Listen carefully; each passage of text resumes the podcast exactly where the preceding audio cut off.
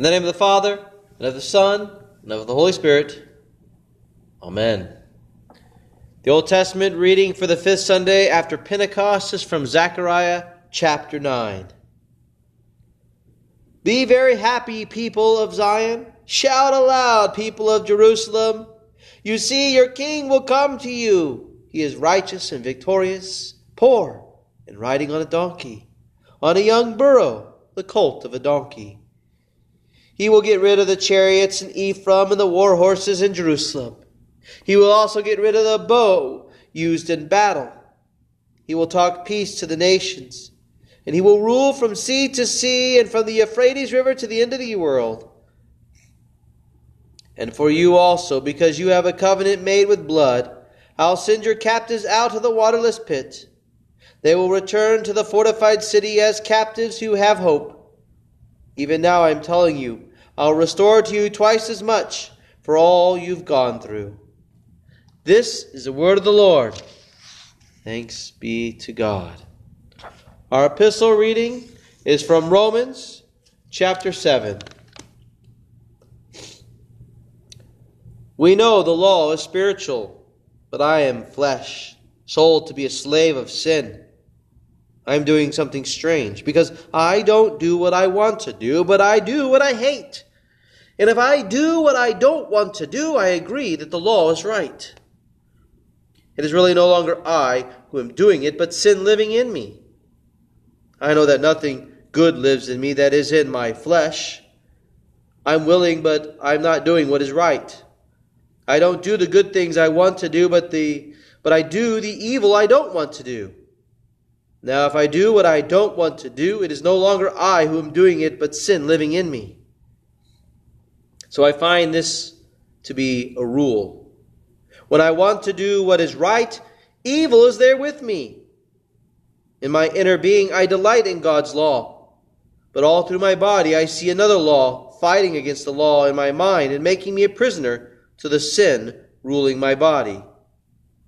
What a miserable man I am. Who will rescue me from the body that brings me to this death? Thank God. He does it through our Lord Jesus Christ.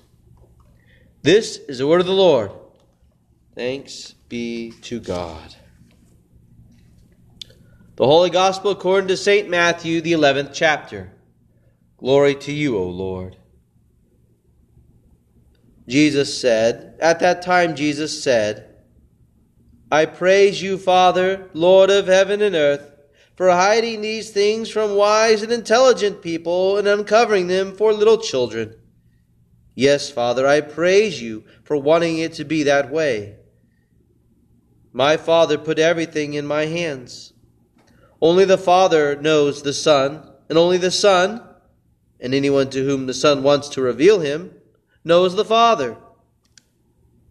Come to me, all you who are working hard and carrying a heavy load and I will give you rest. Take my yoke upon you and learn from me. I am gentle and humble minded. Then you will find your rest. My yoke is easy and my load is light. This is the gospel of the Lord. Praise to you, O Christ. Our sermon text today is our gospel text. Grace and peace to you from our Lord and Savior Jesus Christ. Amen. Tradition. For some people, the word has become a bad word. They react negatively to doing something because it is tradition. After all, Jesus spoke against the Pharisees and scribes, accusing them. So, for the sake of your tradition, you have made void the word of God. Matthew 15, 6. But the word tradition simply means what is handed down. Tradition is teachings and practices that have been passed on from one person to another. In fact, Jesus uses the verb form of tradition in our text when he says in verse 27, All things have been handed over to me by my Father. Jesus then passes on to his disciples the tradition he received from the Father. Thus, tradition itself isn't bad. All we have in biblical testimony ultimately is tradition. Everything we know about God is handed down to us. The question then is what is your source of tradition? This is far more important than whether something is traditional or not. We have many things that have been handed down to us. We have our family histories, our country's history, and many other practices in life and church. My parents handed down a tradition of brushing my teeth. It's a good tradition founded on some scientific knowledge for healthy teeth. Although it's not like there haven't been changes or improvements to that tradition. I also grew up in a family and time where TV watching was a big part of my tradition. This was what most kids and families in my community did. It was a big part of American culture and still is. In 2017, the average American watched about four hours of TV a day. This tradition is one that my wife and I sought to change for our children. We altered the tradition I grew up with in part because of the studies that showed how negatively TV affects young minds. Now, I mention this only to point out that some traditions are good and some are not so good. What is of first importance is to find out from where does this tradition arise and of secondary purpose, purpose is to evaluate the tradition. When it comes to what Jesus teaches, we see it comes from God the Father, who has given it to the Son to teach us. Here we have confidence in what is taught about who God is. Seeing as no one else truly knows God and no one else truly knows the Father, we need Jesus to teach us. We need Him to hand down to us the identity of who God is. And He does just that here. He teaches us the kind of God He is. He is gentle and humble in heart. He teaches us that this is who He is, and that makes the difference. He is the God who has come to give us rest and relief. Just a few verses before this section in Matthew, Jesus was bemoaning that many Galileans didn't repent in spite of the mighty works he did among them. He had gone into their cities and spoken the words that the Father had given him to speak, and he performed signs and wonders, and they didn't believe. It appeared like Jesus' ministry was a failure. But Jesus rejoices that the Father did reveal himself to little children, to kids and infants. The wise and learned don't think they need Jesus. They think they're good enough or that they can achieve righteousness themselves. They don't need what Jesus is offering. Infants, on the other hand, are utterly dependent on someone else to rescue them and save them. They need someone to care for them and feed them. They are beggars. To such beggars, God has been revealed.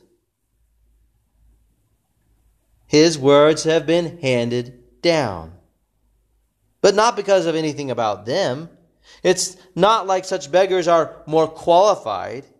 By God's grace, such beggars have realized their true need. Indeed, Jesus has come to teach us that.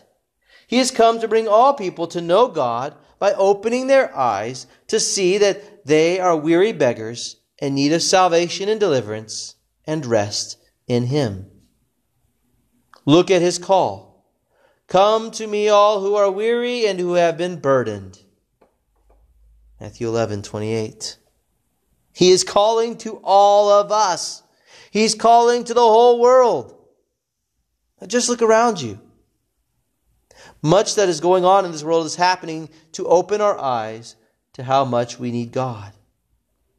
If you're not wearied by the threat of COVID 19, you might be wearied by the regulations. If you're not wearied and burdened by the news of injustice by governmental authorities or by police, then maybe the riots and statue toppling do it for you. There's plenty to weary you and burden you in this world. There's man's inhumanity against man. There's injustice and racism. There's destruction and violence. There's illness, disease, and pollution. We need rest and relief. But our world is full of troubles. And man's answers to such troubles are ignore them, try to do better, or tear it down and restart. But none of these actually fixes the problem.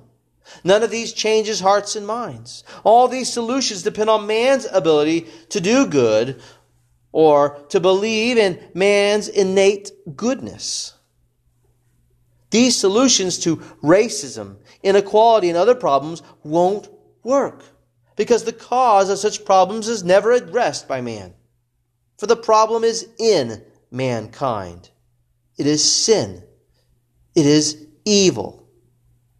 And no changes or efforts on our part are going to change that fundamental problem. This is the tradition of man. This is what has been handed down to us and what we are handing down to our own kids. It's a weary tradition. Which is why we have Jesus standing before us. In the face of all this destruction and trouble, he is offering to give us life with true peace and rest to restore our souls. We need new life. We need a new identity. We need to know who God is.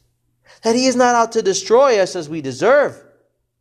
We deserve to lose everything, to have society burned down, to have our lives taken, to have our legacies and families erased. But God is gentle. He humbles himself to serve you and me. He acts for your benefit and mine. He stoops down to our level and serves us.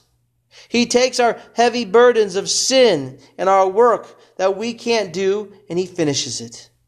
Jesus bears our burdens and he gives us his easy, comfortable, and light yoke. He doesn't overburden us nor make us work to save ourselves or even to maintain our salvation. No, Jesus earns and accomplishes our salvation for us. He has done it for you. Here in Matthew, he speaks tenderly to you. He invites you in. He offers you rest. He hands you a new tradition, one of God's work for you, a tradition of life and rest. He speaks like the words of Psalm 23 The shepherd who makes you lie down in green pastures and beside still waters, who restores your soul. He protects you from death, even as you pass to the valley of the shadow of death. He leads you to a feast, a table he has prepared in the presence of your enemies. Yes, Jesus gives you rest in front of those who want to destroy you in front of the world, your flesh, and the devil, Jesus brings you his body and blood. He comes to you to give you life and salvation. He comes to you to bring you his goodness and mercy so that your cup overflows and you live forever with him. What a great comfort.